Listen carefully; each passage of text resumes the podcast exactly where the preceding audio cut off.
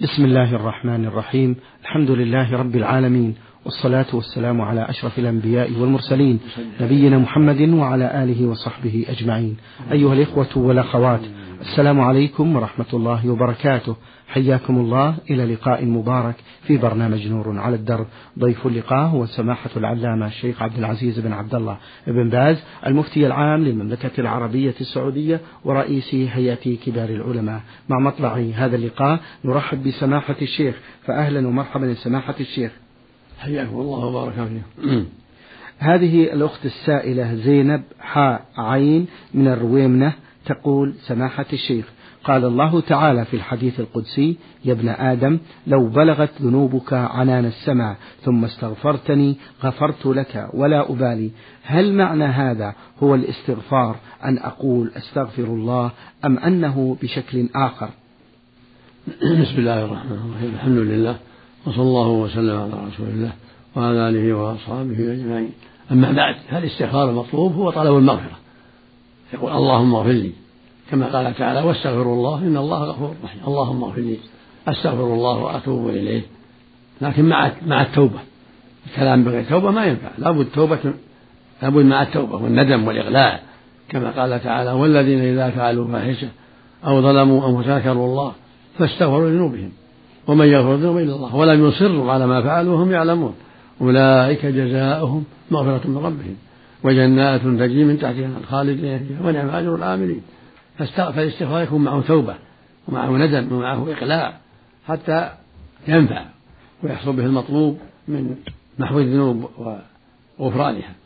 أما قول باللسان مع الإقامة على المعاصي فلا ينفع. نسأل الله العافية. هل الاستهزاء بالشخص الملتزم في دينه كفر؟ الاستهزاء منكر عظيم لكن لا يكون كفرا إذا استهزأ بالدين. إذا استهزأ بالدين بالصلاة أو بالتوحيد أو بالزكاة. قال تعالى قل أبي الله وآياته ورسوله كنتم تستهزئون. لا تعتذروا قد كفرتم بعد إيمانكم.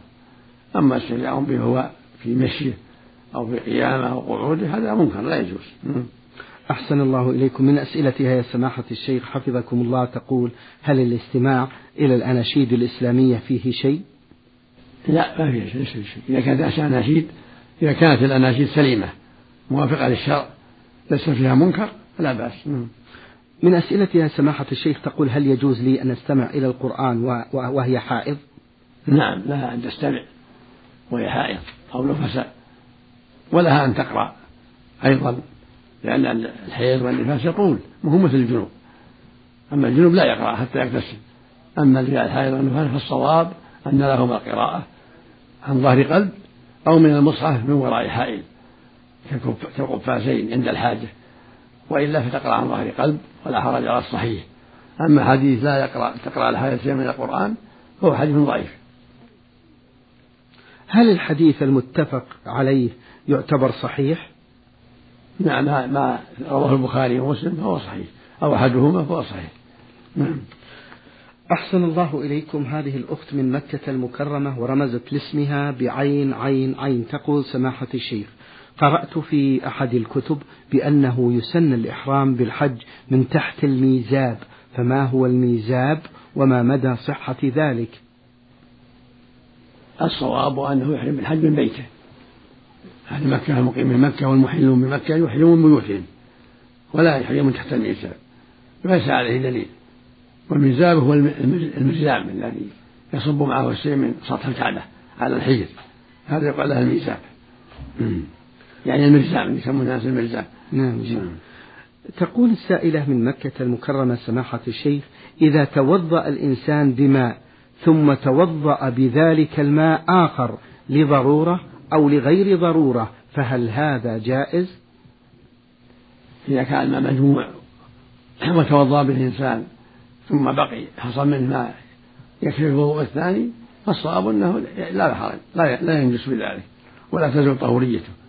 الصحيح أنه يبقى طهورا فلو توضأ به آخر كان في محل مجموع في إناء مجموع وتوضأ بآخر فالصواب أنه أنه يحصل به الطهارة. وقال بعض أهل العلم أنه يكون طاهرا لا طهورا لا تحصل به الطهارة. وليس عليه دليل والصواب أنه طهور. فلو أن إنسانا تطهر من من حوض صغير أو من إناء كبير ثم صب ماءه الذي طهر في إناء آخر فتوضأ به آخر فلا بأس. إذا المقصود أن الماء الذي طهر به لو اجتمع في إناء واغتسل به إنسان أو توضأ به إنسان فلا حرج. إذا لم يكن له نجاسة إنما هو غسل وجهه وذراعيه ومسح رأسه وذنيه هذا لا ينجسه ولا يسلبه الطهورية على الراجح أحسن الله إليكم. لكن تركه يكون يتوضأ بماء سليم خروجا من الخلاف يكون أحسن. من باب دع ما يريبك إلى ما لا يريبك أحسن الله إليكم. تقول السائلة من مكة المكرمة سماحة الشيخ قال صلى الله عليه وسلم من توضأ يوم الجمعة فبها ونعمت ومن اغتسل فالغسل أفضل. رواه أحمد. وحديث غسل الجمعة واجب على كل محتلم رواه الشيخان. كيف نجمع بين هذين الحديثين؟ وهل الاغتسال سنة أم واجب؟ وما معنى على كل محتلم؟ واشرحوا لنا الأحاديث. معنى واجب يعني متأكد. ليس معناه الوجوب اللي يأثم به معناه متأكد. ولهذا جاء في الحديث معناه هو أن يستاك ويتطيب والسواك والطيب مستحب عند الجميع عند بإجماع العلم.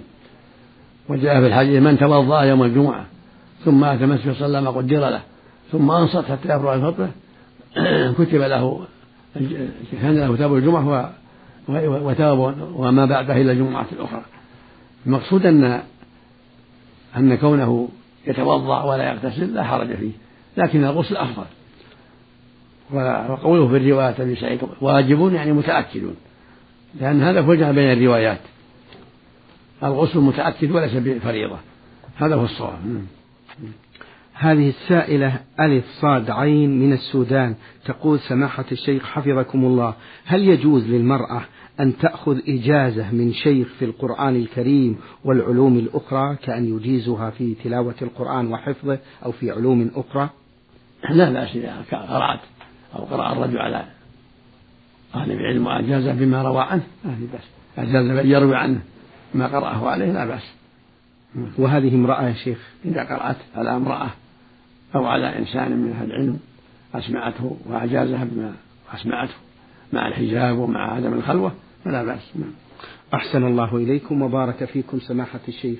إذا جاء مصحف هدية لأحد الأشخاص أو وزع على المدارس أو غيرها وكان عليه كلمة وقف لله ولكن لم يأخذ من المسجد ولكن لم يؤخذ من المسجد هل في ذلك شيء؟ لا ما هي للقراءة توزيعه للقراءة فيه لكن لا يباع. ما دام كتب عليه وقف لا يباع نعم.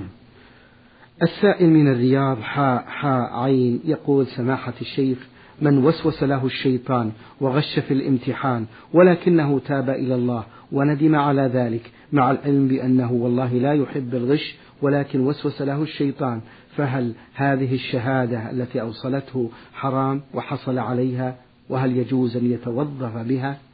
عليه التوبة والحمد لله. التوبة إلى الله جل وعلا والشهادة معتبرة استعملوها لكن عليه التوبة إلى الله جل وعلا وعليه ينصح في العمل. نعم. أحسن الله إليكم وبارك فيكم سماحة الشيخ. هذا سائل يقول ما هي الآيات التي كان الرسول صلى الله عليه وسلم يرقى بها المرضى وكيف تكون؟ وهل يرقى بها عند بداية المرض أم تكون دائمة حتى يزول المرض؟ وما نصيحتكم للقراء مأجورين. كل القرآن مبارك كله رقية. ومن الرقية الفاتحة وآية الكرسي. قل هو الله المعوذتين مما كان يستعمله النبي صلى الله عليه وسلم.